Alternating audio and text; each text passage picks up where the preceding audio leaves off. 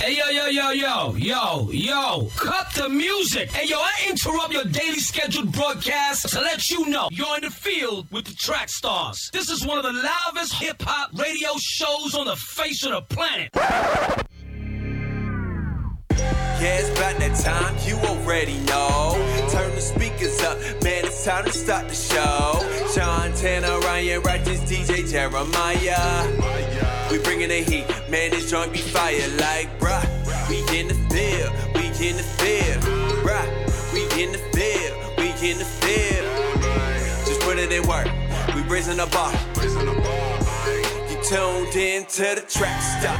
Yeah, back in the field with the track stars, Ryan Wright to Shantana, DJ Jeremiah was good. All right, this segment is sponsored by the 2020 Fest going down July 17th through the 18th.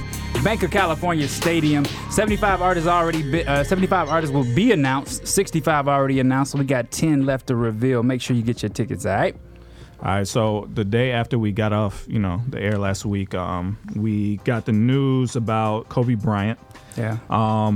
And it was crazy for me. I don't know how y'all felt. I think I saw you text. I think just a couple people I knew sent me a message. I was like, what? I had just woken up and I was like, maybe I'm not awake yet. So I just, put it down and tried to kind of, I got up again. I was like, is this real? Yeah. It felt so like not real to me. I don't know what it is. I don't know if y'all felt the same way, but yeah, that's real. If I had to guess who it could have been, Kobe is the last person I would have assumed this would happen to. I don't know why. We was coming out the movies, and I seen a text from you. Yeah. And you was like, man, he's a good basketball player. And I was like, who is Ryan talking about? Like, what are you talking about? And then I go on social media, and it's like, oh, man, not Kobe. And then I was like, Kobe what? And then I was like, oh, no. Like, it just hit like a ton of bricks. Yeah, it just seemed wrong. It seemed wrong. And then to hear his daughter was on there too. That's when I kind of lost it. Like, and her name, my daughter's middle name is Gianna as well. So when I heard that was just like, that really hit home. Yeah. What he may have been going through at that, when everything started happening. Yeah. I still cannot believe that this actually happened. I don't know y'all's experience with Kobe. Like, Kobe was from like 99 to 2015. Kobe was one of my favorite players. My favorite player. He's second favorite all time behind Jordan. Yeah. And I don't know. My first statement that I was said to my wife was, I didn't know I cared about him like that.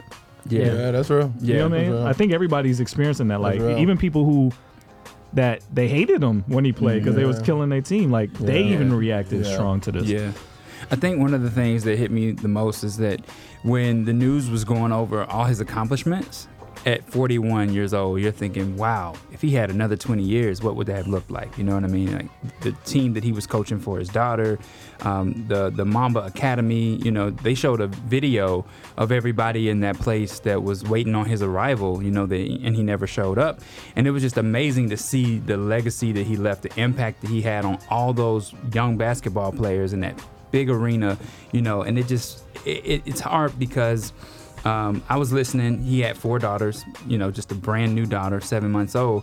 I have 3 daughters, and I was just kind of sitting there the whole week thinking, like, I can't imagine not being able to put my arms around them one day, or I can't imagine what his wife is going through, having lost a husband and a child, or what the other siblings are going through, And so, to me, when I first heard it, I told my wife, I said, this feels like a really bad, a poor written movie. Right, where you find out, like, man, I don't want to watch the rest of this movie. This is too tragic, That's what it felt like, because you sit here and you watch all these movies and you see all these different action films and a helicopter goes down and you think nothing of it. But in real life, when that happens and you're like, I just keep playing back in my mind what that looks like. It's devastating. So we got the culture villains in here. You guys are younger than us, so I want to know, what's your relation to Kobe? Is he kind of too far up before your time? Is LeBron like your Kobe in our situation? I mean, I feel like, for me, I've been watching basketball since I was like in diapers with my dad and everything. So like at the time I started, that's like when Shaq was just kind of like really starting to assert his dominance. Oh, wow. So like Shaq and Kobe that time. Yeah. And so Shaq was initially my first favorite player, but of course with Shaq came Kobe. So of course, like growing up, knew exactly who Kobe was, knew exactly what he did for the game.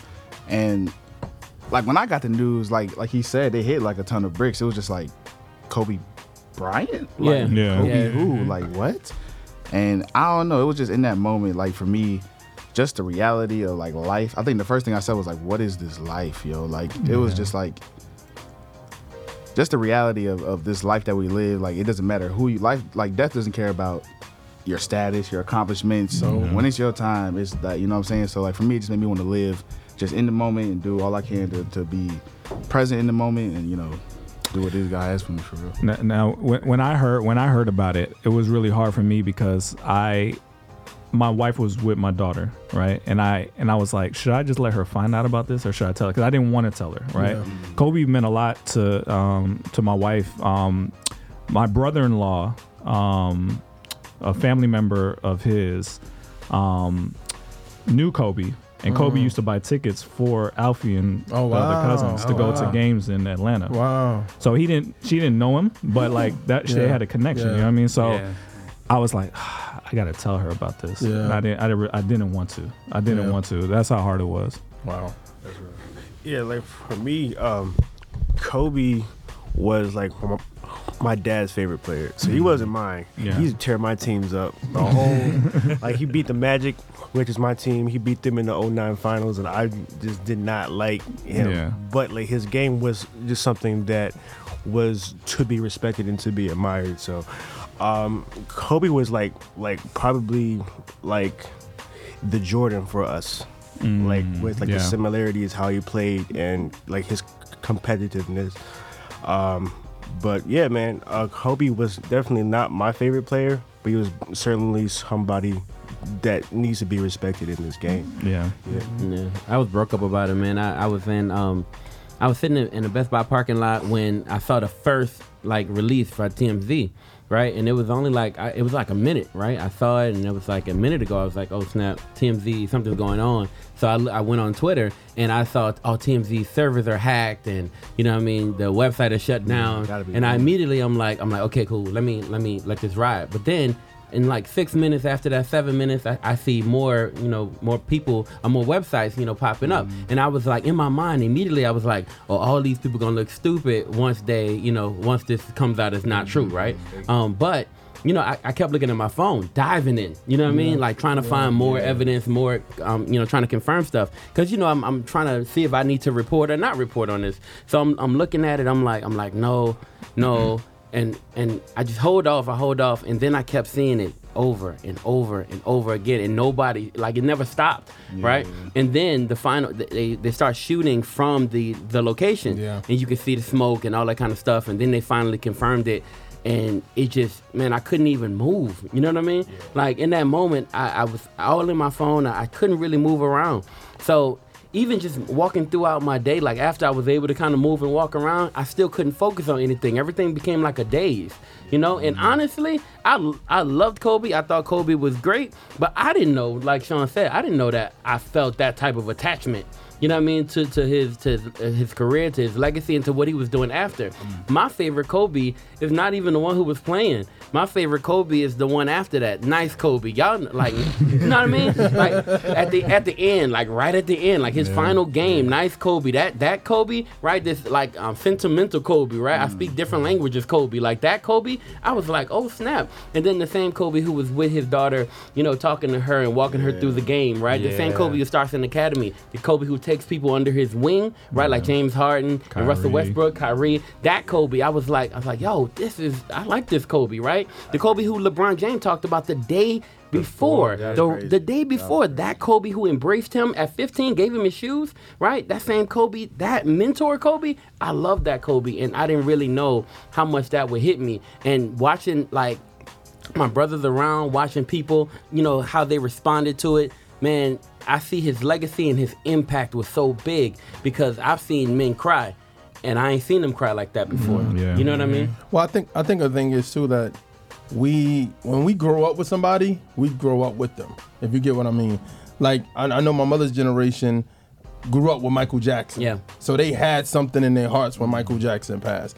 You know what I'm saying? So for us, our generation, we know of Kobe as that kid coming off the bench, you know, shooting the air ball and all this other stuff. So from seeing him there to seeing him rise to getting in, taking Jordan kind of spot, like being that guy, and then winning championships with Shaq, without Shaq, and all that other stuff. Even like you saying, like, man, you can't deny his greatness of work ethic, one, his greatness of trying to be the best on the court, two, and then like you just gotta understand his mentality, the Mamba mentality. It's just not like, it's not even perfection, it's just being the best you can be. So we didn't, I don't think we understood that until his death. You know I think the thing is that for Jordan, like what you guys said about Kobe, for Jordan we knew was great. We were alive when he was great, but we weren't adults when he was great, right? We weren't fully understanding what was going on.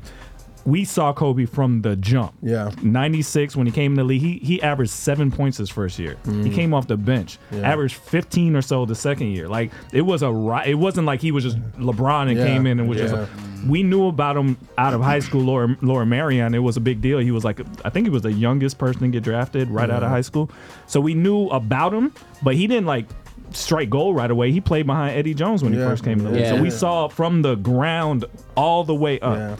And just to see the whole course of somebody's like career and life like that, it's different. It feels different. And one thing I've been watching stuff about him. One thing people kept saying, like once he retired, like his daughter brought him back to basketball, but he understood like I'm done with basketball. Yeah. He wasn't even going to games. So now it's time for me to go to like doing other things. Won an Oscar.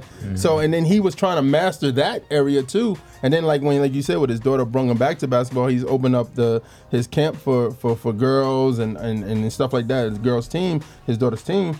It's just a fact of the matter of that you see the difference of, like you said, nice Kobe.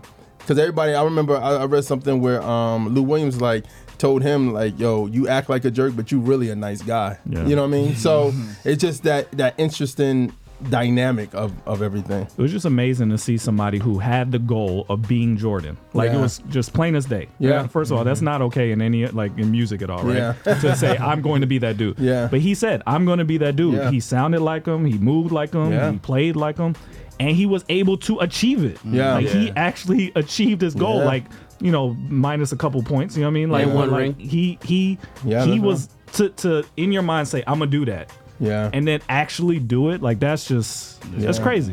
Have you seen the video? There's one video that's floating around Twitter, right, where Michael Jordan will move, and then in that same movement will be Kobe, right? Have you seen that? He studied him. Like he moved like him. Somebody even said it earlier this week. He was like, he moved like him, he walked like him, he chewed his gum like him, right? he like shot and then walked away like him, right? Because he did the shoulder throw. Like he did everything, pretty much like Jordan. I didn't even, like, honestly, watching him play, at the time I didn't see how much Jordan was in him. You know what I mean? Yeah. I didn't see how much Jordan was in him. All I knew was that he was the best of it. Like, he was the best around. And he dominated his time. Mm-hmm. And I loved that. I love watching him, man. It was... I was watching a tribute video to him, and someone called him the superhero of dreams, right? Basically saying that when young kids or when people look up to their dreams, he's someone who achieved that. And so it was an inspiration for everyone to go after and chase their dream. Like, don't think that you can't do it. Don't think that you can't be what you set out to be. Yeah. And I thought that was a really great way to remember him, by just giving him that type of phrase connected to it. Watching him go up, and then watching him fall when that case happened, right? Yeah. Like that was the thing that normally, and a case like that happens, and a person who's everybody loved Kobe, right? Even before that situation happened. Once that situation happens, that person goes down, and you don't really see them rise again. Yeah. You know what I mean? Mm-hmm. You don't see them rising to you know, just communal love for him anymore, right? Like you're now, you know, shamed almost, right? You're done with public love. But then you saw him go from up, come fall down, right? And I don't know how that all went down, but you saw it. And he fell, and then you saw him slowly try to make his way up, right? And to the point where, I mean, he was beloved again. Mm-hmm. You know what I mean? Yeah. And that just doesn't happen. Yeah. And it's a story of reclamation. Like it's a recovery story, right? Yeah. How, like, you can fall and get back up if you can work it. You know what I mean? I think also to think about it from that standpoint of, like, that was the era of non-social media, too, his situation. You know what I mean? And that situation, it's a lot of stuff about that. But at the same time, it's like he even like transformed even in that, like saying like I'm 8, and then after that situation going to 24, yeah. Just to say that old me is kind of dead and gone kind of thing, you know what I mean? But I think the thing, man, it's just I don't like how people sometimes will bring stuff like that up. Doing like I've seen that this week, or people bring that up or say stuff about, you know, just other stuff, and it's like I mean, nobody's perfect. But can people just grieve, or people like that enough time to just like really embrace his legacy? You know what I mean? Some people bring that up. Some people bring that up maliciously, right? Yeah. Some people bring it up for the purpose of inspiration, because it is a part of his story. Yeah, you know what I mean? Yeah. Like it's a part of his story where he was beloved. And then hated. Yeah. And then beloved again. Yeah. The hard, I mean, this, a lot of people are trying to avoid talking about this, but the hard thing about that situation is it depends on what you believe happened. Yeah. Right. Yeah. Right. For the people who believe it was worse than what a lot of other people believe, this is unacceptable. Gotcha. You know what I'm saying? Yeah. But for the people who, because by the very least, cheating on your wife was the downfall. Yeah. You know what I'm saying? So that, everybody agrees that's what I'm thinking about. The downfall happened. Yeah. It's just that some people believe the downfall is worse than what it is. Other people believe, right? So that you have to reconcile that with this man. Was he forgiven by God? That's between him and God, right? I don't know. I think the big show was that his wife embraced him and forgave him. Yeah, that's what I was about to say. That was big. Man. That was really big. Part of it. Yeah. That's part of it. So just to give credence to people who are in this situation, who have been violated for real. Like if this is different. If this wasn't a real situation, for the people who were really violated, even if she forgave him, that doesn't excuse anything, right? Yeah. So I just want to give space for that. But for I don't know what happened. So in that space, if we don't know what happened, this is a redemption story, right? So just so we could give voice to the people who are like, why are we celebrating this man? He did such and such. I don't know what he did. Yeah. You know what I'm saying? But what we do know is that he cheated, and that was even him cheating changed his baby face. Yeah. Does that make sense? At some point before the situation happened, before we knew he cheated on his wife, he was like the most loved, innocent guy around. You know what I mean? It changed. And at that point, he's no longer innocent. Right. Yeah. So. I think the first thing that came to mind was just how fragile life is. I mean, you know, I had to bury my father last year. That was the first time I was really like, oh, wow, I'm not invincible. Like, this is my dad. If he died, then I'm going to die. Like, you know that already, but like it hits you. And this was just another example of, oh, crap, I thought this dude was untouchable. If he didn't die from any health related issues. It was just a random situation that anything could take you up. I think what it is like, nobody knows their time or day, because if you're thinking about I heard Skip Bayless say this, and it was real. He was like, if you gave me a list of people that day that's supposed to die, Kobe Bryant, you would never think. That's what I said. Bryant. Never would have thought of him. No. So and in 41, that means like in 41 years he did so much, but at the same time was still young. If you really think about it, you know what I mean. He's only a little bit older than us. So I don't think. I think about how God is like, always live your day as is today. You know what I mean? So you can't really think of, you trying to plan for tomorrow, but you can't really think about tomorrow if you put in that perspective. Yeah. Wow. Well, so just prayers for the family, everybody in that helicopter. There was 3 kids, you know, Kobe's daughter Gianna was one, but there was 2 other kids, I believe, in the helicopter, 9 people total, including the pilot. One thing I also don't want to do is I've seen a lot of people bashing the pilot right now. I don't think that's that makes sense. Oh, he should have done this. He should. Yeah. I know that's gonna happen, but I just you can't know. Stop faulting everybody. Can we stop the conspiracies too? I'm hearing that. That's too. A lot coming from you. That's real. I'm done. Actually, I am done. Yeah, okay. You done with conspiracies in total? I've been done with that for like years ago. Honestly, you know why? It's because it's hurtful. Your wife not agreeing with you. It's hurtful. It's hurtful for. It's hurt. Like conspiracy theories are hurtful. Like it is. They are. It can hurt the people that are involved. You know. Yeah. So anyway, so just. Another thing I saw this morning, I was like, oh, don't do that. That man, he has a family too. You don't want to villainize him. I don't know if y'all seen like the comments on LeBron's like Instagram posts and stuff. Like when he finally did make his post, like people were going in like, this is your fault, and we know you're a loser. I was like, are y'all? Yeah, I saw that. So we gonna have We're gonna have to do a whole nother conversation on the internet. Like it's getting bad. It is. It's getting bad. Like just the evilest thoughts are coming out of people's fingers. You know what I mean? That's right. But I don't know if it's always just straight up evil thoughts. Sometimes it's a reach for clout. Like it's a reach for attention. Likes, you know what I mean? Likes, and if it's on Twitter, it's retweets. Like it's a reach for that. There's something wrong with that. There is something wrong with that. Yeah, fame is the new drug, basically. Yeah, I've seen you tweet that. It is. It's. I mean, people are getting popping based just off that. You know what I mean? Yeah. So anyway, just prayers for the family, everybody dealing with this right now. You in the field with the track stars, Ryan Wright, Shaun Tanner, DJ Jeremiah. Let's go.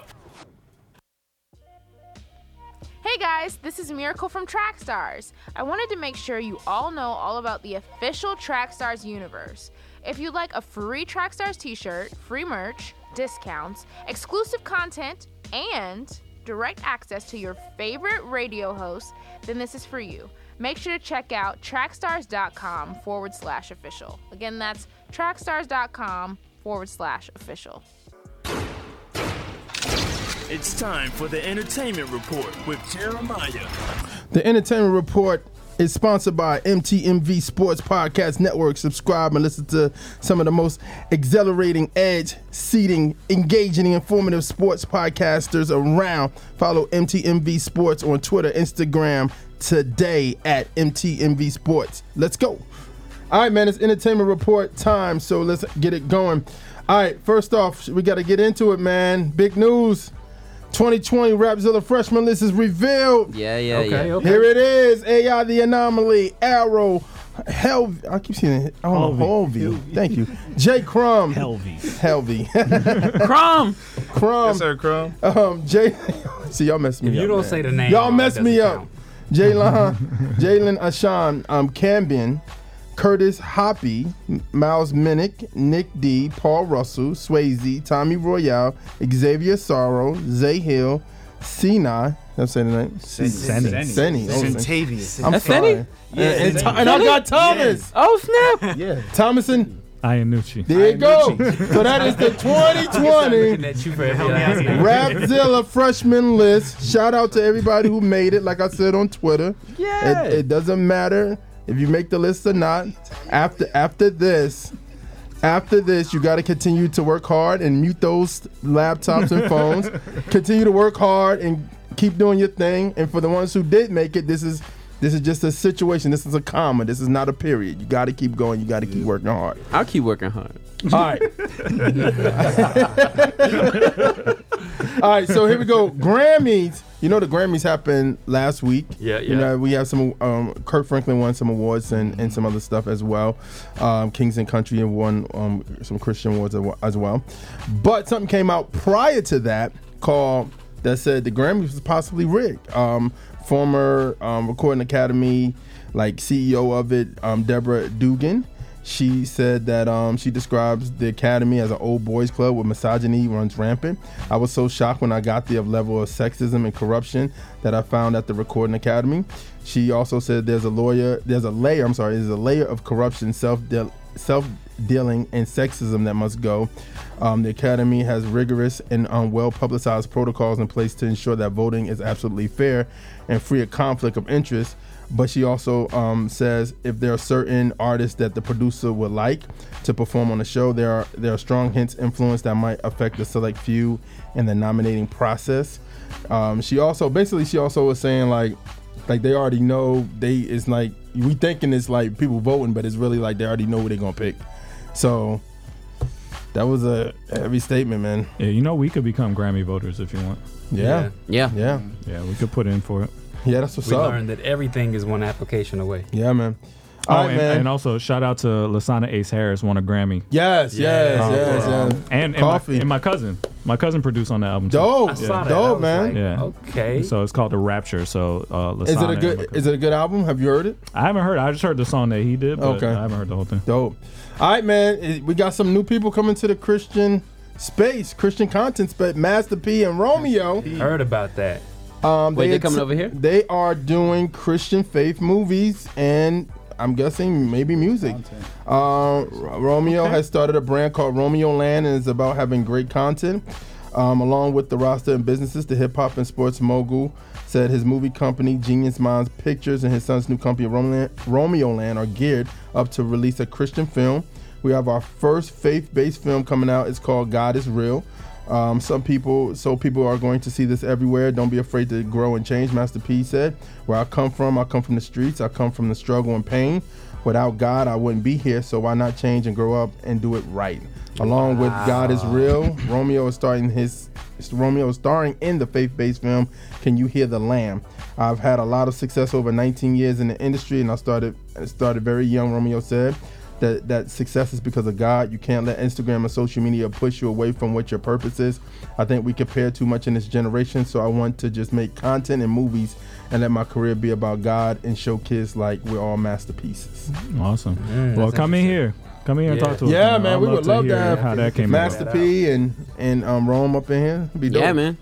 All right, Carpet Section, Jody Jermaine Better, Solomon Hedden, Evolution, Angie Rose, Infatuation single, Jay Fish, Smoke single, Poetics and Eric Heron, 100K single, Governor B, Battle single, Roy Tosh, Where I'm Gone, a Part of Me single, Molly Music, Let's Go single, D1 Really Feel, this single, and Jasmine Nikeo, I Declare War single.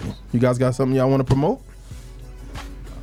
Just this tour we on right now. Next day, Incognito tour. February 21st is the next day in Dallas. Right after that, Omaha, Nebraska, out there with Jay Crumb on the 28th. And it's going to keep going. More days to be announced. So. Okay. That's awesome, man. Y'all keep moving, Yeah, that's good. You got anything? Yep, man. Shout out to the Nectar artists. We had three Nectar artists who have been, or have at least been associated with Nectar, that were on the Rapzilla freshman list. Yep. So shout out to them.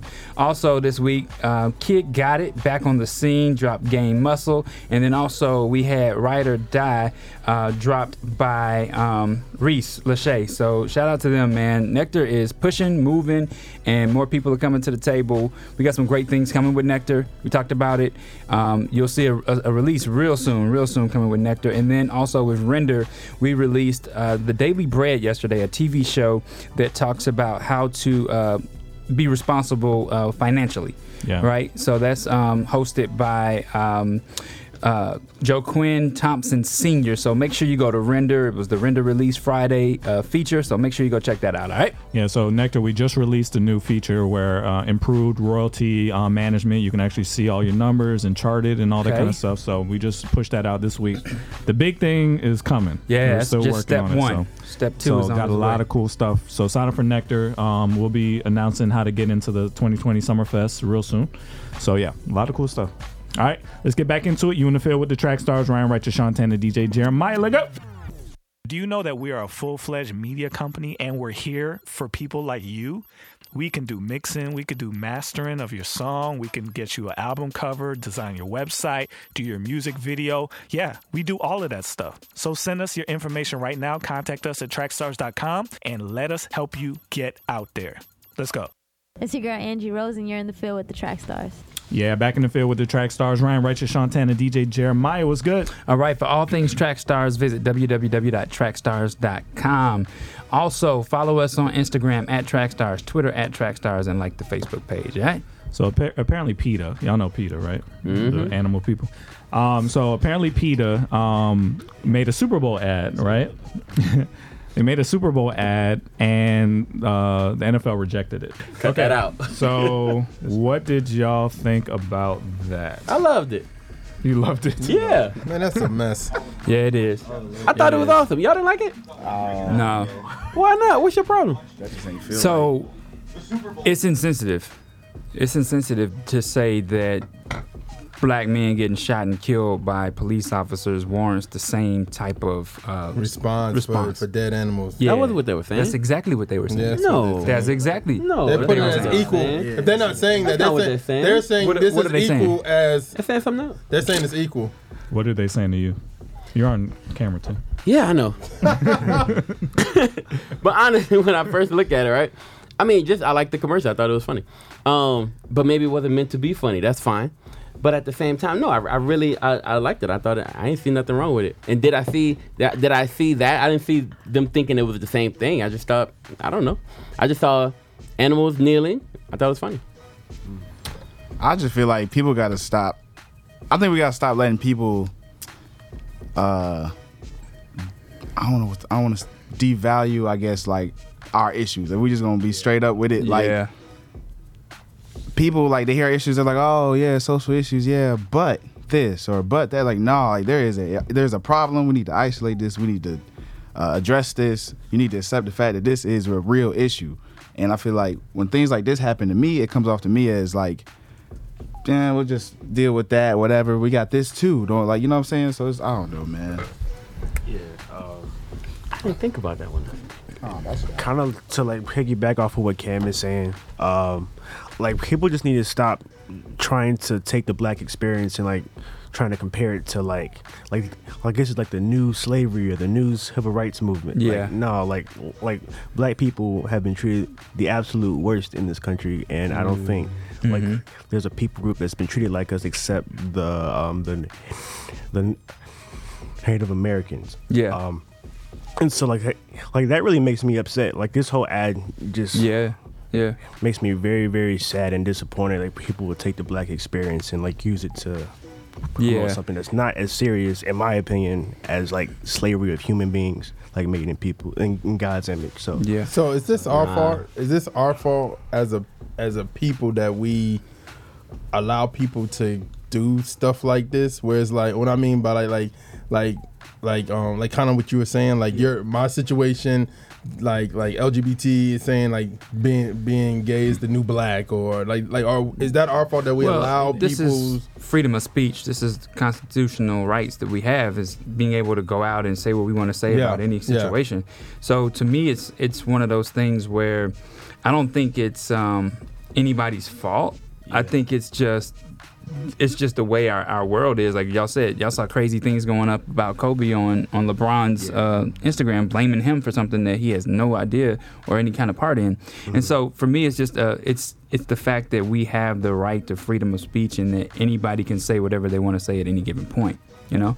So this week alone, I went to the Legacy Museum in Alabama, where it was dedicated to the people who lost their lives in the lynchings over the course of hundreds of years.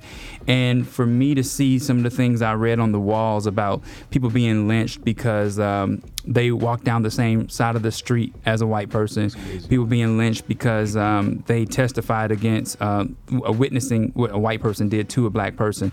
And to me, to see an ad like that where it's so insensitive about the reason why Colin Kaepernick even instilled the fact that he would kneel at a game is just insensitive, and it takes the anger and the spit in your face to a whole nother level.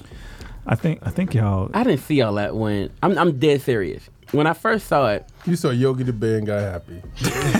I saw a bunch of animals. I saw a bunch of animals. Shut up. Saw a bunch of animals. You saw the jungle kneeling. Yeah, that's basically what I saw, and I responded to that.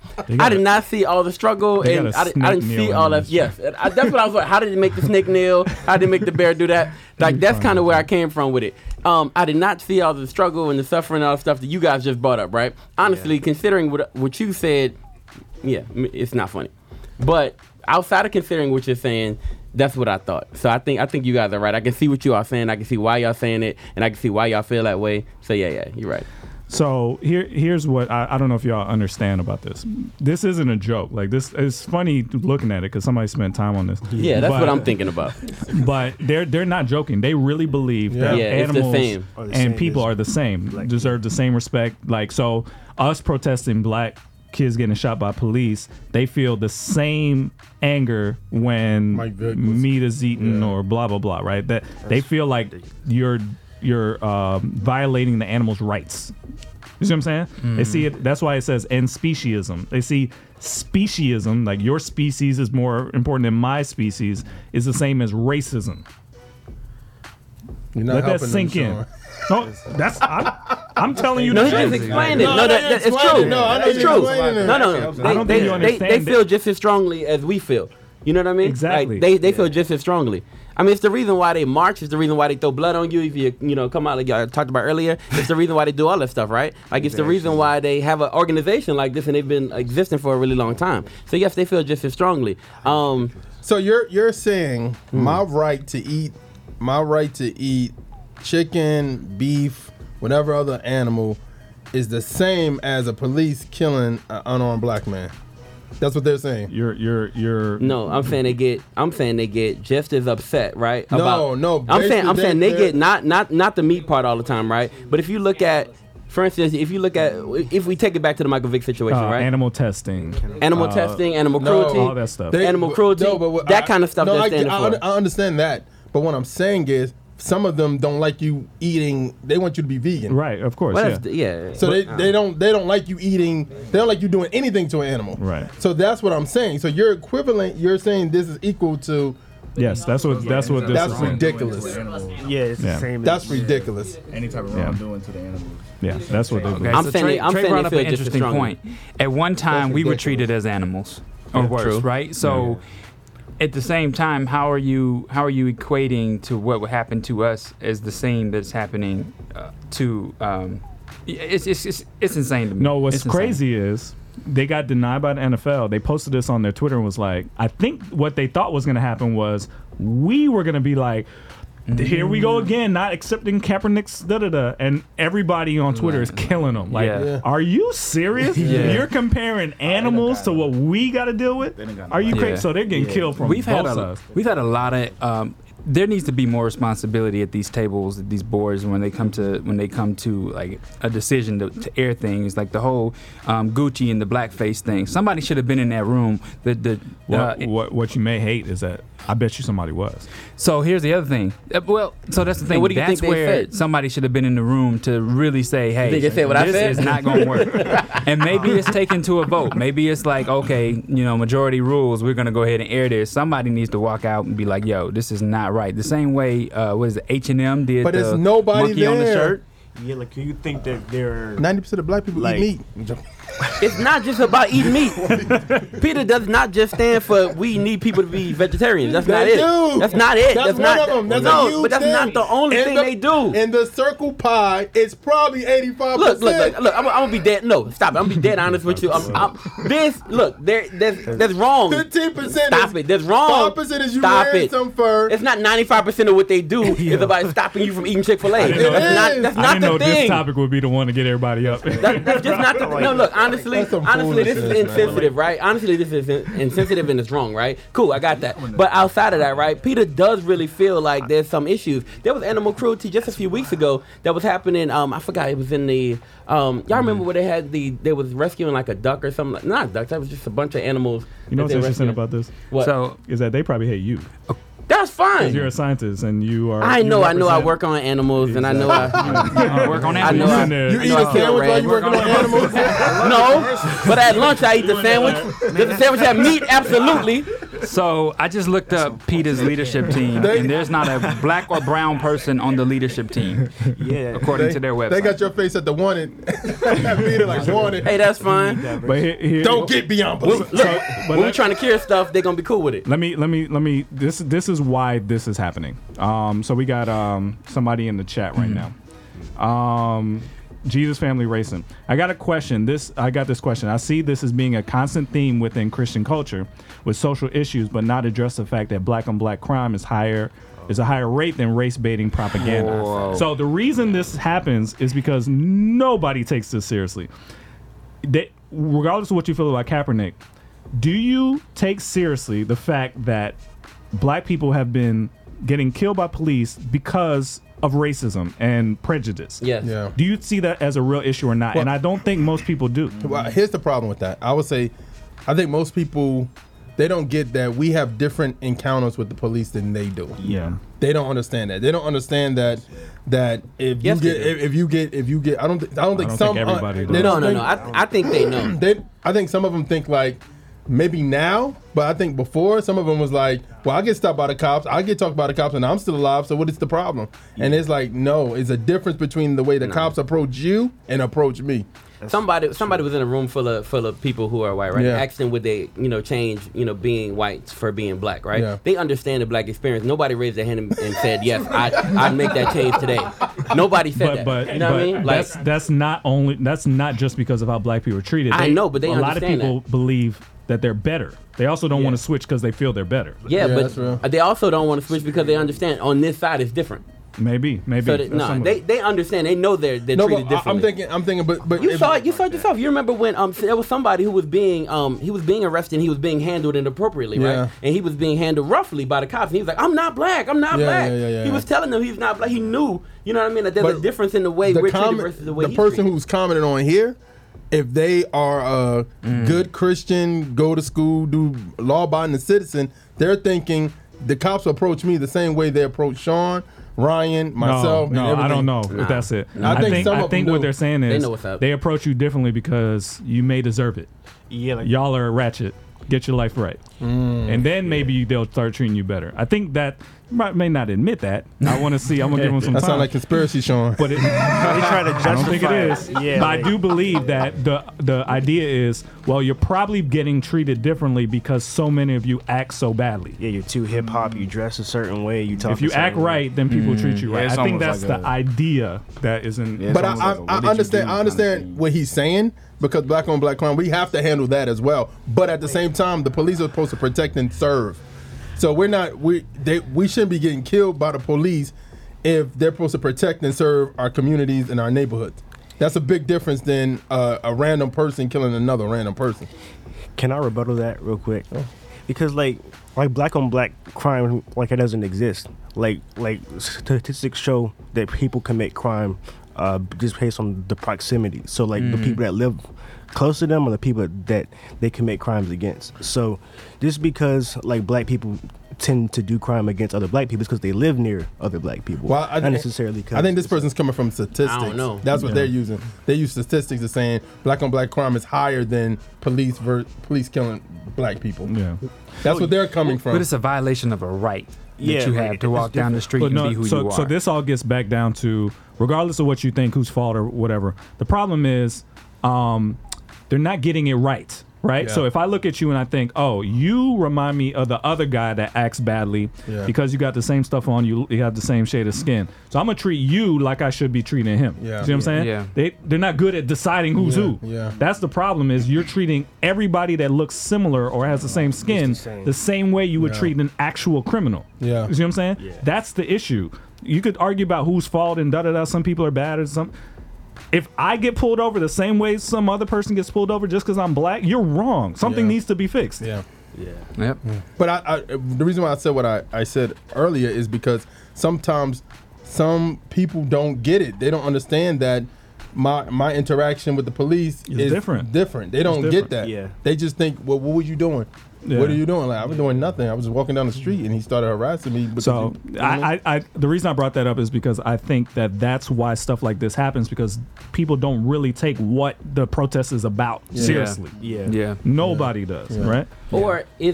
Or has it been long enough to where they feel like it's touchable now? I don't think so. Like right after I don't think they would have did this. Maybe it's been like 2 or 3 years now. Now they're thinking it's touchable now. I think they thought that we would vibe with this.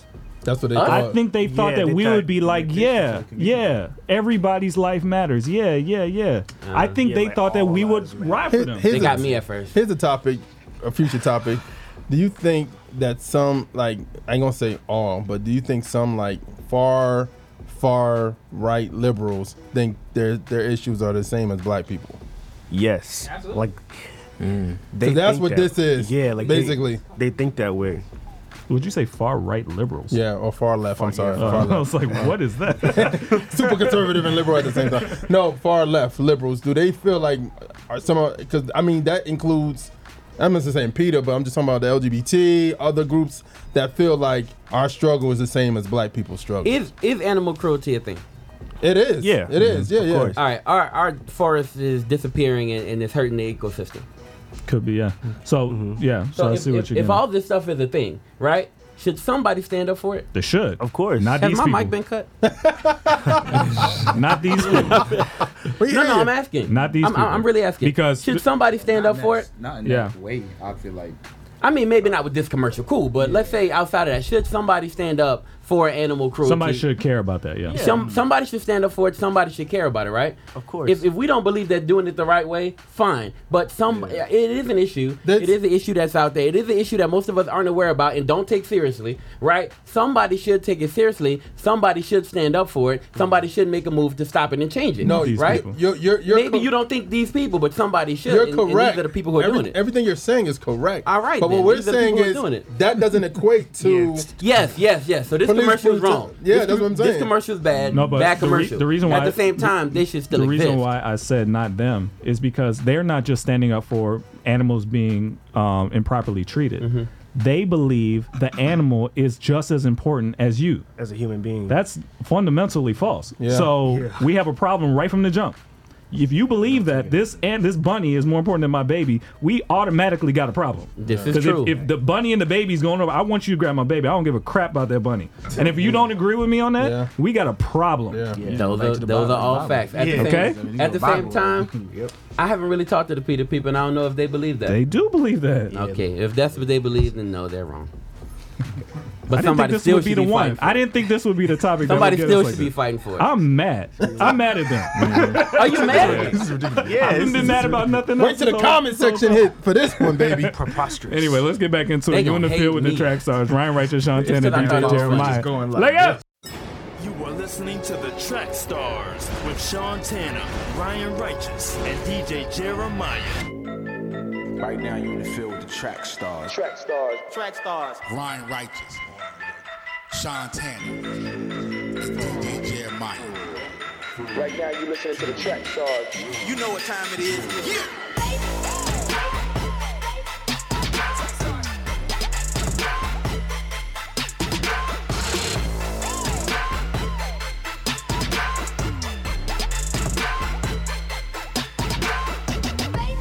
Good, it's your boy Name Gay, he Track Stars music artist, and you are in the field with the family Track Stars Radio.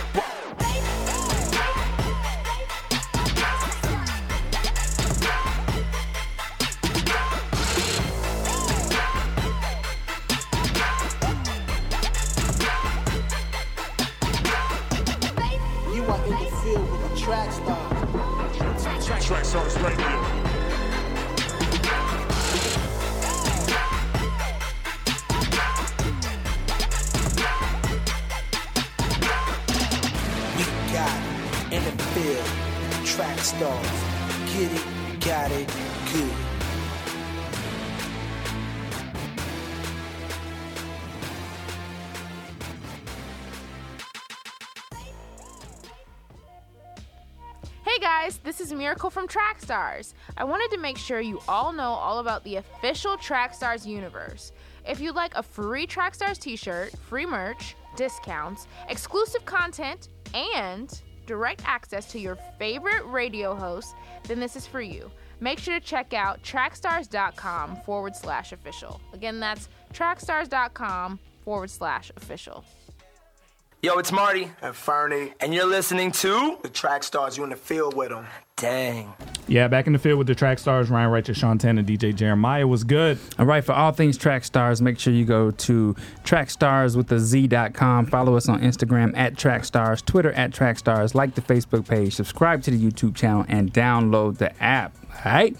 Joining us in the studio today, we have the CEO of International Breakthrough Records. We got Daniel in the building. Daniel, what's going on with you, man? Yo, what up? What up? What's good? What's good? What's up, man? It's good. Great. It's great to have you here because I need your input on this topic. Oh, gotcha. All right. So the Grammys, you know, was recent, right? And at a Grammys event, I guess gala. Did he won a Grammy or something? No, he was speaking at a gala. Okay, it seemed like he had one. Anyway, are you ready, Trey? Let's see what he said, and then I'll tell you the controversy that came after this. All right, y'all ready? Yeah. So I say this with love to the Grammys, cause you really need to know this. Every year, y'all be killing us, man. Man, I'm talking about the pain. I'm speaking for all the artists here, the producers, the executives, the amount of time that it takes to make these records, to pour your heart out into it, and you just want an even playing field?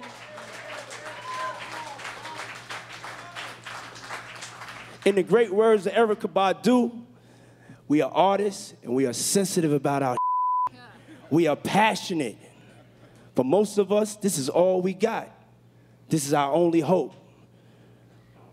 Truth be told, hip-hop has never been respected by the Grammys. Black music has never been respected by the Grammys to the point that it should be. So right now, this current situation, it's not a revelation. This thing been going on. And it's not just going on in music, it's going on in film, it's going on in sports, it's going on around the world. And for years, we've allowed institutions that have never had our best interests at heart to judge us. And that stops right now. All right. So that was the origin of this whole thing, right?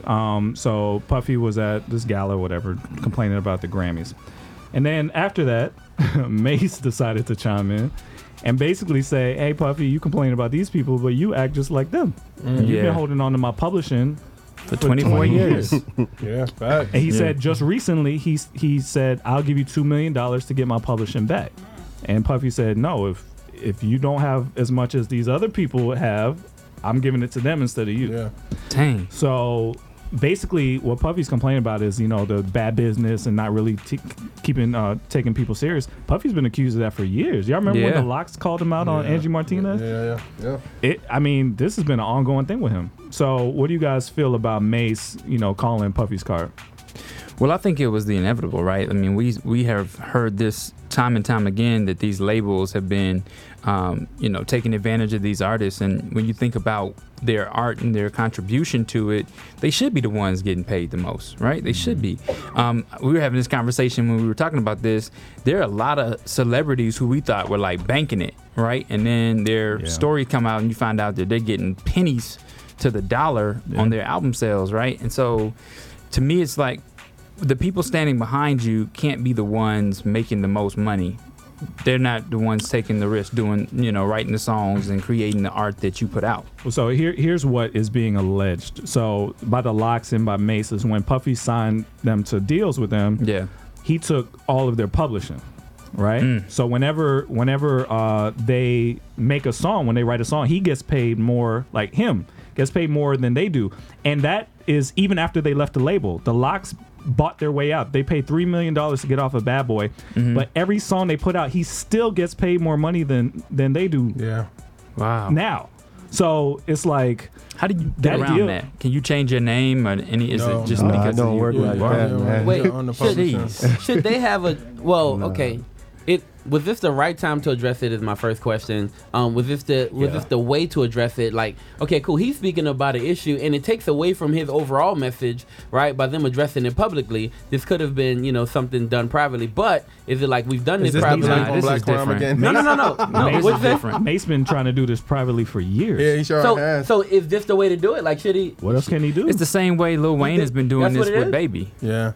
Okay, so it's at that point now where he's like, I couldn't keep this private any longer. So you're saying this hasn't even been private. This has been talked about for years. So you're basically saying we going after these white executives. So this is good, but he shouldn't have brought this up at this time because we're trying to get things right. I'm saying there's an overall message that he's trying to relay, right? That's what Diddy's basically saying. Y'all got to treat us better. And you steal away from his overall message because in the moment. He's a hypocrite. Yeah, that's hypocrisy. I understand that, right? But there's still an overall message, and you take away from the overall message by bringing up this issue. The overall message is you're the same as just these people are. Yeah. That's the message. Regardless of your skin color, you are as crooked as these people are too. But this is one person, right? There's plenty of other people. No, what I'm saying is Puffy's one person. Yeah. And to address the one person who's giving the message, he's telling the message about plenty people. Yeah. Right? There's plenty people who people would have to look out for, right? That are corrupt and that are cruel, right? There's plenty of people, right? And he's giving a message about plenty of people and telling artists to look out for plenty of people, right? Is it like it takes away from his message for you to then bring up, oh, but we should pay attention to you too. Yes. Because I've worked on If I'm worked on something since '97, an album that's still making me money, that still played song. I mean, if you driving somewhere and you listen to old school radio, they're playing Mace a lot. Facts. Mm. So Mace is not making money off that. That's crazy. Part of it though is when these people got signed, the reason Puffy could get away with this is because the platform that he had was so monumental that anybody would want to get in there. But when they get in there and they start doing well, then you start saying, wait a minute, I was too young to understand what I was doing when I signed this. Somebody told me this yesterday. They said that French didn't give his publishing away to Puff. He knew it. I think at the same time, certain people were business-minded versus artist-minded. Artist-minded versus being a business person and an artist is different, because when you're business-minded, you know, when you go into a label situation, they giving you percentages. You're like, nope, I'm not doing that. We're going to do this. You know what I mean? Versus, hey, man, I need a deal. Let me sign. And I'm about to get on. I'm about to be put on. And then you sign it. And then a couple years later, they're like, well, when am I get my money? It's like, well, you owe this, you owe this, you owe this. So, you know what I'm saying? So I think that's the big difference of people saying, hey, knowing the business versus being just, I want to get put on. Wasn't that second part of Puffy's message where he's actually talking about the unfairness of the Grammys? Yeah. Isn't that a whole nother message? Yeah, it is. And don't we take away from that message too? Yeah. But the fact is, people got to understand, man, when you have a record label, man, people don't look at their contract, and that's why what we kind of do is, like, we have entertainment lawyers already set at the table so they can actually understand the different side of aspects of the business of the record label. We do that for the artists to make sure that things are fair on the table, and that's kind of what Breakthrough does. We kind of make everything 50-50.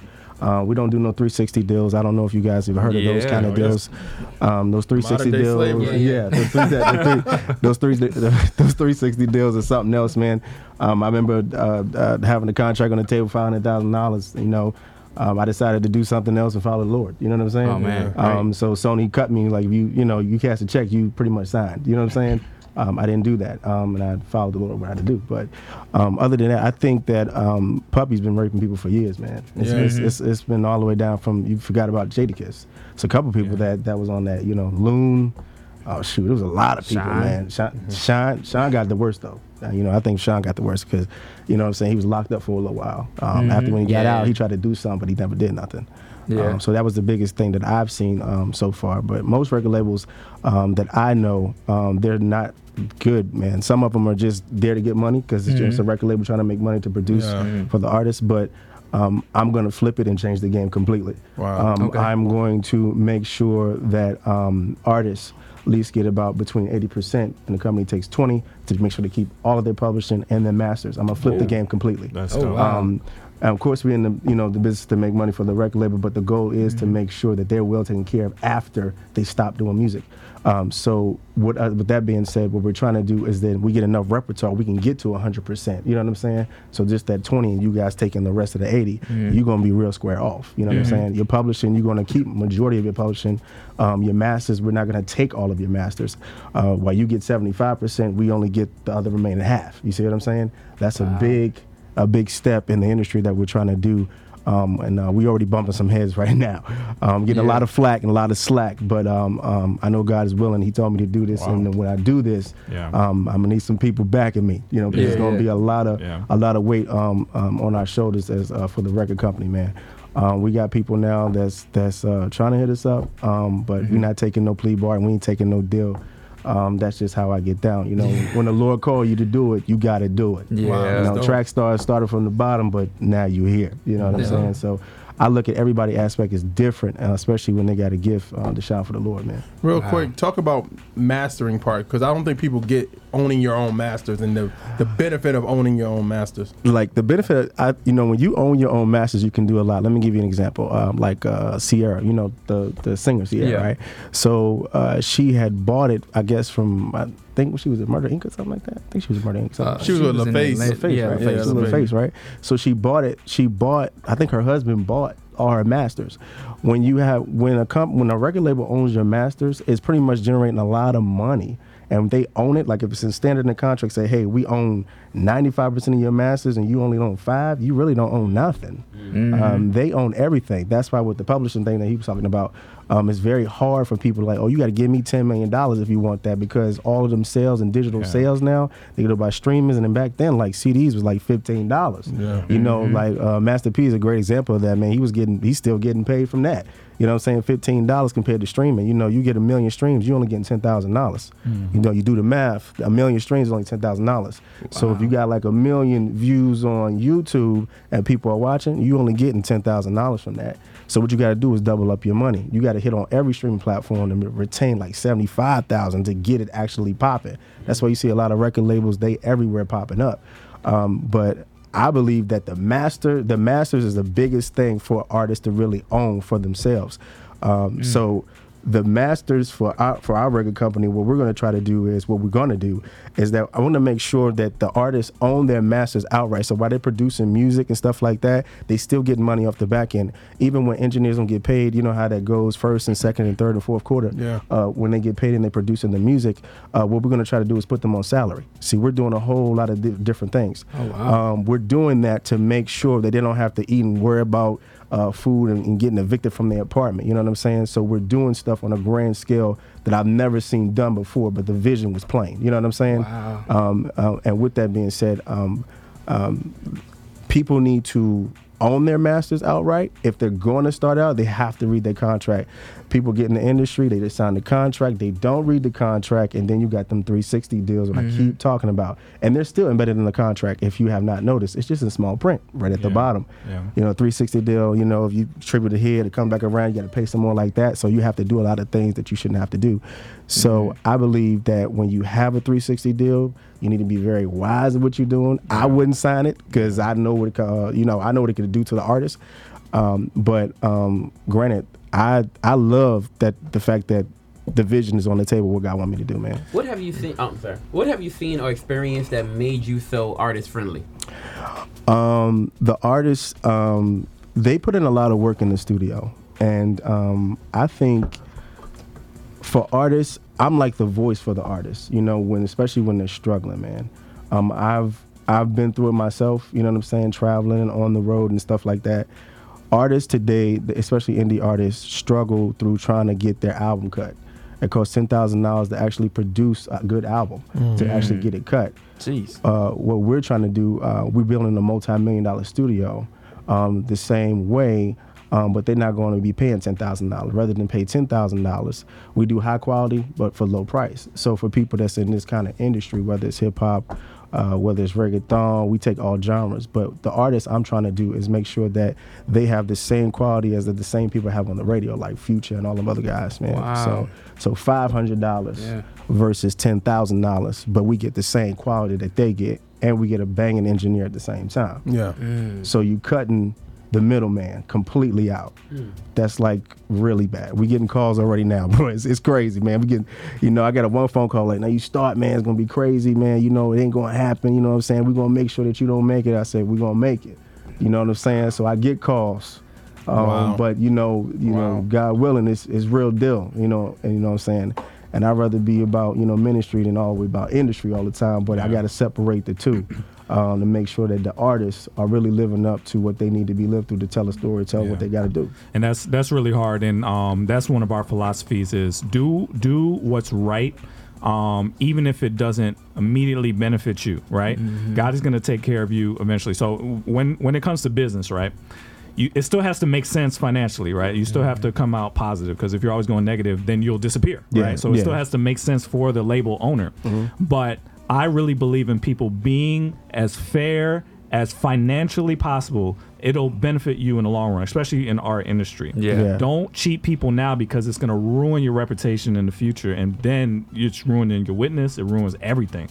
So be as painfully fair as you can, and stick to that no matter what. That's the philosophy we've had. There's been times where it's like, how come you didn't do this? How come you're not charging this? And da-da-da. It's like, no, we have decided we are going to be fair, even if no one else is. Right. And we're going to ride with that. We're going to say, God, show them that this is the right way to live. Yeah. Prove it through us that this is the right way to be. Yeah. So, you know, I think one of the things, like, and I don't know why, is a continuation of getting taken advantage of. Yeah. Like I thought about the scene in the New Edition movie where Michael Bivins is on the phone with an artist, and like Michael Bivins been through a lot with record labels. Yeah, man. But to tell the same artist like, so you didn't read your contract? It's like, why would you continue that? That line was something serious. Why would you continue that cycle to somebody else if you wanted to be?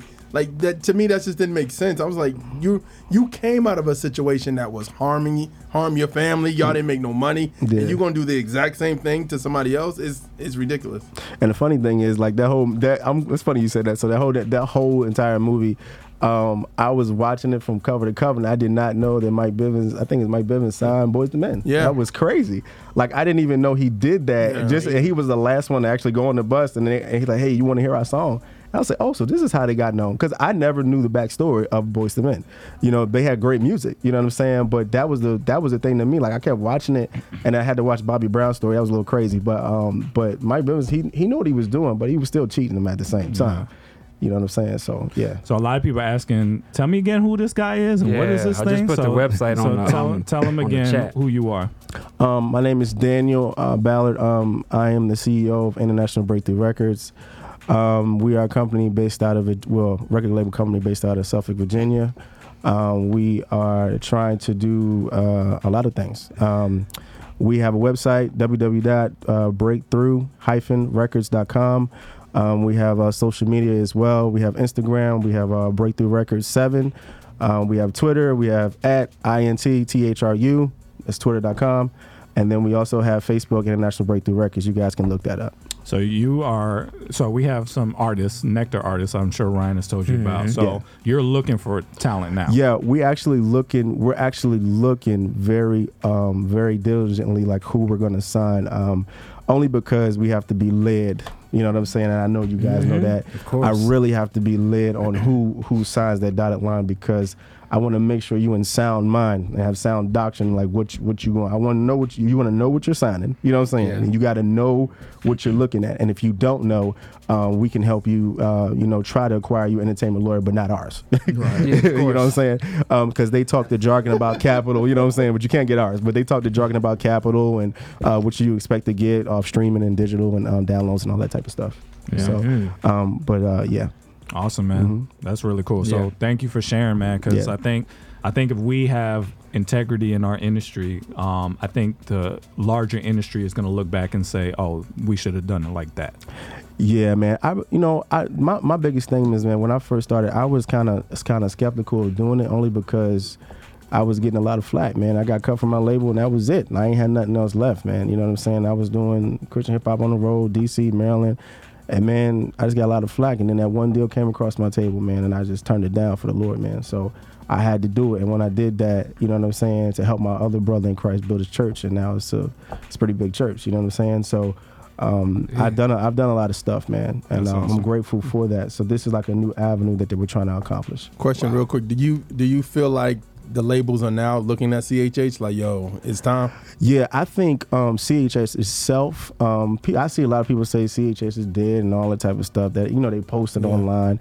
Me, I'm here for a different reason. I love CHH. I love it. You know what I'm saying? I love any kind of hip-hop. It doesn't matter what it is, all genres, as long as they serving Jesus, I'm good with that. But here's the thing. CHH is not dead, you know what I'm saying?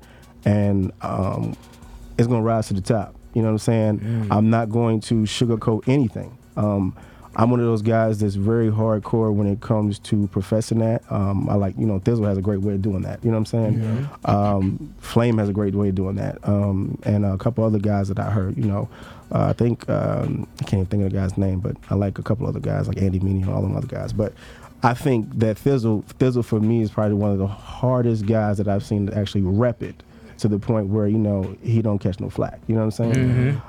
And that's one thing I love about this one. Awesome, man. Let's get back into it. You in the field with the track stars, Ryan Wright, Shaun Tanner, DJ Jeremiah. Let's go. This show is brought to you by Track Stars. Allow us to produce a podcast to help build community engagement around your brand. We can record and edit a podcast specifically designed to reach your target market and utilize social media to create or enhance a loyal following. Go to trackstars.com/brands. Again, that's trackstars with a Z Nectar.com/brands. Y'all know what time it is. Yeah. Ryan Rogers, yeah. DJ Jeremiah, Shaun Tanner. Time it is. Y'all know what time it is. It's the Billboards. You in the Billboard? It's the Billboards. We in the Billboard. You tuned in and locked. Track stars. We beating on your block. Track stars. Yeah, yeah. I'm repping the most high king like Mama, I made it. Mama, I made it. Tracks are bringing the real, you love it to hate it. Love it to hate it. Line for line with the kingdom, the secular faded. Secular faded. Yo, what's going on? This your man right here, DJ I Rock Jesus. You're right in the field with my peoples, track stars.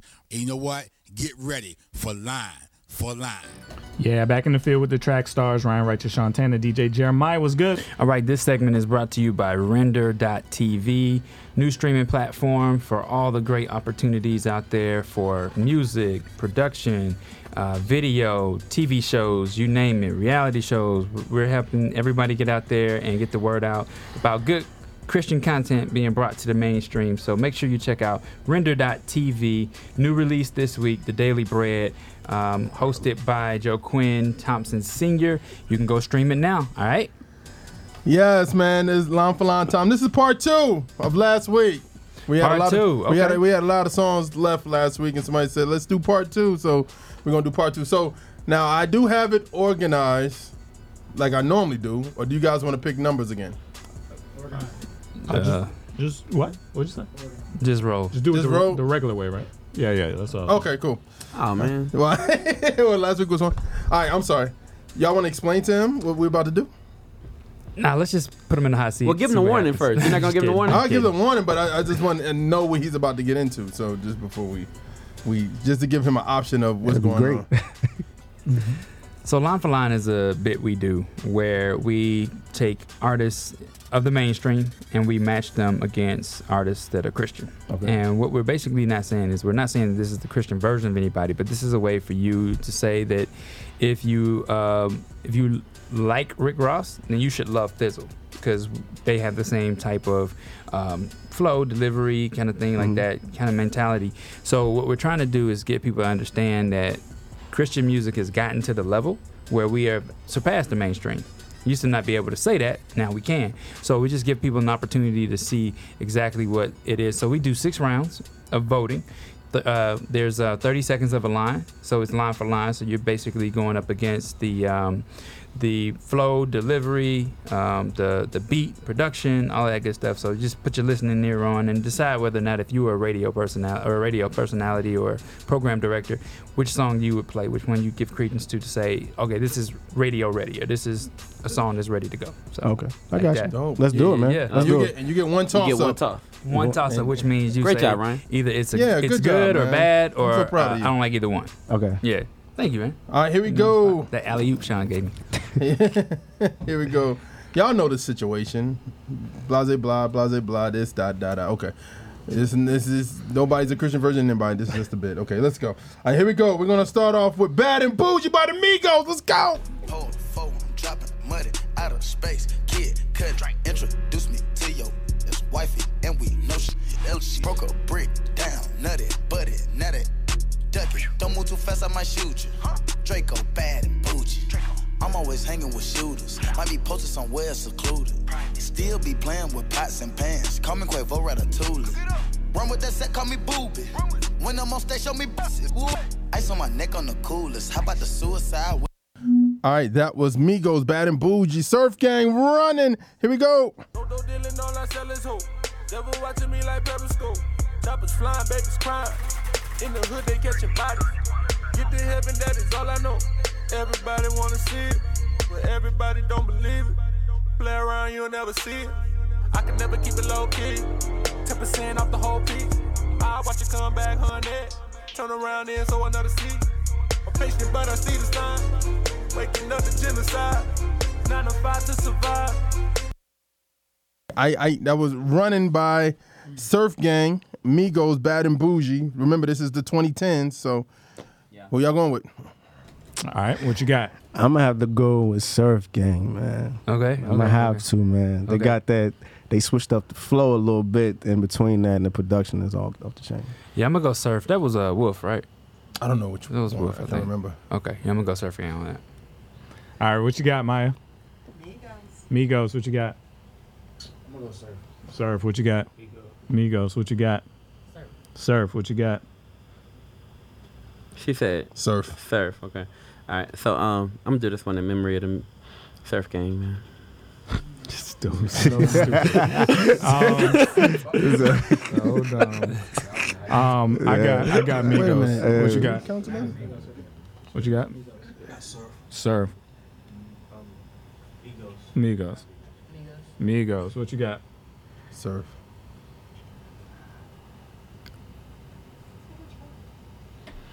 What we got online? Like a toss on one. Kind of back and forth. Like a toss, yeah. It's a toss? Yeah. All right. Yeah. Looks like Migos by a close one. So Migos got the first one? Mm-hmm. All right. Wow. Here we go. This is Hee-San Lee. I break stereotypes. I'm here to change it up a bit. I'm hoping I can strengthen them. Hoping to put length in them. So more ladies will step on it and make a difference once and for all. Tired of us blending in. Screw with it, not doing it. All the haters out there keep on it. See, I got more roles and a little bit of respect for myself. Won't ruin it. Applaud this movement. What an improvement. How many more will stand up and start doing it? Gotta prepare for the challenges coming. We're one of a kind. We're proving it. Break out my shell. Can you tell I'm hype? It's a new day. Gonna get it right. Everybody shout with all your might. We break it. All right. That was Hee-San Lee. I break stereotypes. Nikki. This one is for the boys with the booming system. Top down AC with the cooling system. When he come up in the club, he be blazing up. Got stacks on deck like he's saving up. And he ill, he real, he might got a deal. He pop bottles and he got the right kind of bill. He cold, he dope, he might sell coke. He always in the air, but he never fly couch. He a mother drip drip, seller or the strip strip. When he make a drip drip, kiss him on a lip lip. That's the kind of dude I was looking for. And yes, you'll get slapped if you're looking home. I said, excuse me, you're a black guy. I mean, my, you're like pelican fly. I mean, you're so shy and I'm loving your tie. You're like slicker. All right, that was Nicki Minaj, Super Bass versus Hee-San Lee. I break stereotypes. Who y'all going with? Now Daniel knows why it's hard. Oh man, that's a hard one. Time to use that toss or too soon? Oh man, I'm gonna have to go. I'm sorry, I'm gonna have to do Nicki, man. Nicki, what you got? Be sorry, Nicki, brother. Man. That's the right choice. Yeah, I'm gonna go ahead and toss because that's Stereotypes is like one of my favorite Hee-San Lee songs. So I'm just thrown. What you got? Nicki. Nick. Hee-San. Nicki. Oh yeah, in memory of the career of Nicki. Go ahead. I got Nicki as well. What you got? Nicki. Hee-San. Nicki. Nikki, what you got? Hee-San. Online is Nikki. Jesus, y'all. Yeah. All the way. That's a clear round for Nikki. We're going 2-0 headed into the third. All right, here we go. Travis Scott. Way too formal, y'all know I don't follow suit. Stacy Dash, most of these girls ain't got a clue. All of these hoes I made off records I produce. I might take all my exes and put them all in a group. Hit my essays, I need the booch. About to turn this function in the Bonnaroo. Told her hop in, you coming too. In the 305, treat me like I'm Uncle Luke. Have to slot the top off, it's just a roof. All right, that was Travis Scott, Sicko Mode. This is Derek Minor, it's not a game. It's my time, yeah, the game on the line. I don't play about mine, it's on sight. I'm pulling up from half quarters every time. Yeah, you popping online, but are you popping in life? Oh yeah, I'm living. They keep my name in their mouth like a dentist. I'm trying to crush all that hate and division. They used to sleep on me, now see the vision. Please do not call me, don't want your opinion. I ain't live this kind of life in a minute. Let's see the goal and I'm focused on living. Y'all not sorry if you are offended. I'm off the chain, I'm loose. Big dog. All right, it was Derek Minor. It's not a game. Sicko Mode, Travis, who y'all got? What you got? Yo, Derek Minor. I got to give it to him. Derek. What you got to give it to him. I'm going Derek on that. Derek. I got to go give it to him. Travis. Derek. Clear. I got Travis pretty clear. What you got? Hey, well, you wrong, Sean. That's one of the best songs this decade. I know you wrong. Clip for clip. That's, yes. Clip for clip. Clip versus the other clip. Yes. You wasn't even listening. Yes. Whatever. Yes. I want to know what Derek thinks. I want to see if Derek agrees with me. Derek knows you won that round. Derek got that round. Travis. I believe Derek got that round. Text Derek now. Derek. Turn on my Travis. I'm gonna say Derek. That Derek one was kind of funky. Well, we like, yeah, he. I mean, you heard it. He went through like different flow patterns. He killed that. I mean, at first it felt rough, right? Like first it was a little. Yeah. We had to get into it, but once he got into it, he killed. Anyway, that is a clear round. Well, actually, it's a closer round. It was like an 8-5 round for Derek. So Derek takes that one. CHH puts us on 1-2 going into the fourth. All right, here we go. One day, bless up. Moves, bearing that fruit now. I got the juice. God has been cooking now. I got the soup. Put this together, yo. Willie, you clever. I cannot do better, yo. I got the blues. When I go solo, yo, I've been a fool. God has been changing me. Now I make moves. Whether the weather is sunny or pouring, his presence gon' pour in. Ride away, yeah. Ain't got no fight today, yeah. I'm gonna rise today, yeah. Don't gotta fight the way, yeah. I'm peeping through visuals, some individuals far from original. I kept it real, never flip my reciprocals. I had to heal and forgive unforgivables. I've been, yeah. All right, that was Blessed Up One Day. That's the hood. Here's Cardi. Now she say she gon' do what or who? Let's find out and see. Cardi B, you know where I'm at, you know where I be. You in the club just to party. I'm there, I get paid a fee. I be in and out them banks so much, I know they tired of me. Honestly, don't give a f about who ain't fond of me. Drop 2 mixtapes in 6 months, we're breaking as hard as me. I don't bother with these, don't let these bother me. They see pictures, they say ghosts. All right, Cardi B, Bodak Yellow, One Day, Blessed Up. Who y'all going with? What you got? I'm gonna have to choose One Day, man. One Day, yeah, Blessed Up. Yeah, Blessed Up. One day. You got that. Cardi. Easy. One Day. One Day. Write that. She ain't write that, bro. I'm going One Day. Wait, does that matter? Yes, it does matter in the industry, bro. You ain't writing your bars, you will get flack for that. But she did win something, right? Ghostwriters. What's that thing she won? Was that a Grammy or something? She won. Yes, I think she did win. Yeah, Grammy, I think that's what I'm talking about. Album. All right, go ahead. They won a Grammy. Well, dang, you hating her. She gave a speech though. The engineers won the Grammy. Yeah. Still, she won the Grammy. She got a Grammy for it. Engineers won the Grammy. I'm gonna toss it. Oh, wow. What you got? One day. Cardi. One day. That's hard. I was gonna say Cardi, cause that Bodak Yellow was a beast. That production is dope. Production was, bitch. But if we're going clip for clip, right? I'm going to say Cardi, because Cardi come on that joint so aggressive. Yeah, my boy Green produced that one in Virginia. Yeah. Really? Yeah. He did a great job. Yeah. You know what I'm talking about, Green? Yeah. I heard the story, but I didn't know. Yeah. So we got online. One Day online. All right. That's a clear round for One Day. It's 2-2 going into the fifth round. All right, we're going into the fifth. All right. Here we go. J. Cole, Middle Child. You do as you wish. I roll with some fiends. I love them to death. I got a few mil, but not all of them rich. What good is the bread if my is broke? What good is first class if my can't sit? That's my next mission. That's why I can't quit. Just like LeBron, get my more chips. Just put the rollie right back on my wrist. This watch came from Drizzy. He gave me a gift. Back when the rap game was praying like this. To act like two legends cannot coexist. But I never be for nothing. If I smoke a rapper, it's gonna be legit. It won't be for clout. It won't be for fame. It won't be because my ain't selling the same. It won't be to sell you my lady. All right, that was J. Cole, Middle Child. Here's Jackie. Seven, then dismantle the dice. Bet on heaven while you dance with the price. I read the scriptures with you. You even handled it right.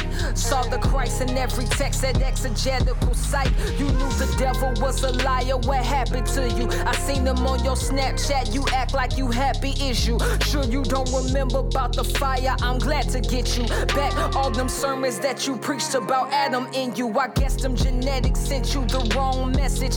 The wrong medic. All right, Jackie Hill Perry, Fall Away, Middle Child, Cole. Wow. Who y'all going with? What you got? Toss. Okay. What you got? I'm gonna go J. Cole on that. Cole, what you got? I'm gonna toss. Toss. What you got? Toss. That's Jackie. Shout out to DJ Jeremiah for putting a woman against a man on that one. Loved Quality. It. Yeah, that was good. Yeah, that was great. And bars versus bars on that one, man. Love that.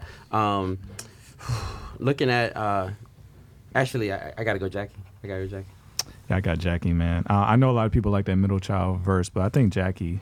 I don't even know what song that was, but she just sounds so smooth on tracks, man. So I got Jackie. What you got? Jackie. Toss. Jackie, what you got? Yeah, this is the one that's going to send people reeling, to be honest with you. So it's a clear round for Jackie. It's 7-1. 3-2 going into the sixth round. All right, here we go. Round six. No hate. Bizzle. Born sinner, I came with a flaw. I'm finna see the light. I was raised in the dark, but he came for the loss and he paid on the cross. I'm a servant of the king and I bang for the cause. You say you ain't a Christian, alright, cool. And you can't rock with it cause it's not you. But game rock red, Snoop rock blue. You ain't never bang in your life, but you cop two.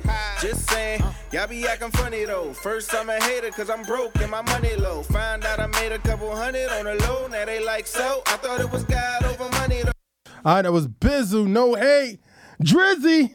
How you feel? 25 sitting on 25 mil, I'm in the building and I'm feeling myself. Rest in peace, Mac Dre. I'ma do it for the bay, okay? Getting paid, we'll holler whenever that stop. My team good, we don't really need a mascot. Tell Tune Light One, pass it like a relay. YMC and B, more YMCA. Me, Franny, and Molly Mall at the cribbo. Shot goes out to Nico, J, and Chubb, shot to Gibbo.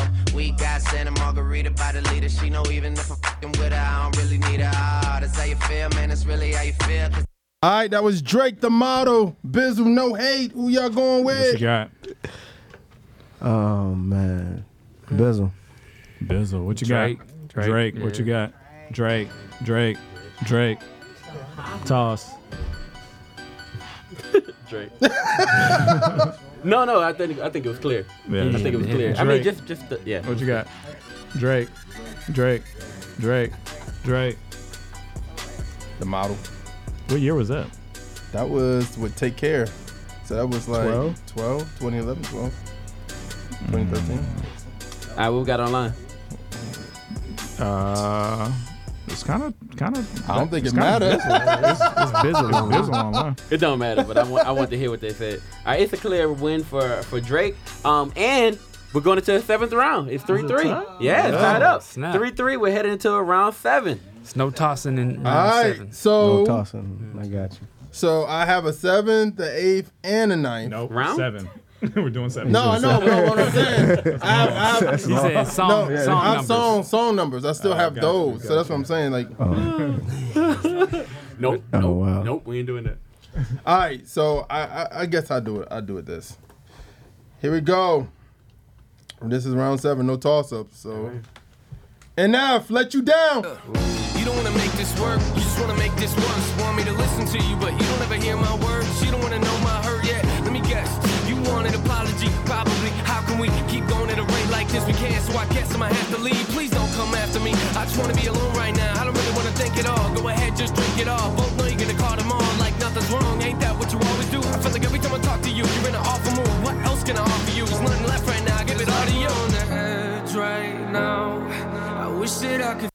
All right, that was Enough, Let You Down. Eminem, Not Afraid. So the world feed it beans, it's gassed up. Everything's a stopping me. I'ma be what I set out to be. Without a doubt, undoubtedly. And all those who look down on me, I'm tearing down your balcony. Knowing fans are blessed, I'm trying to ask him why, how can he? From Infinite down to the last relapse album, he still and whether he's on salary, paid hourly, until he bows out or he his bows out of him. Whichever comes first, for better or worse. He's married to the game, like a you for Christmas. His gift is a curse. Forget the earth, he's got the urge to pull his.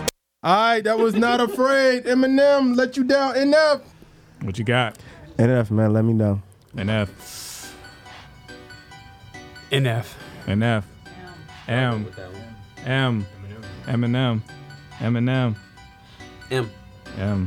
I got NF on that. What you got? NF. Eminem. Slim. M. NF.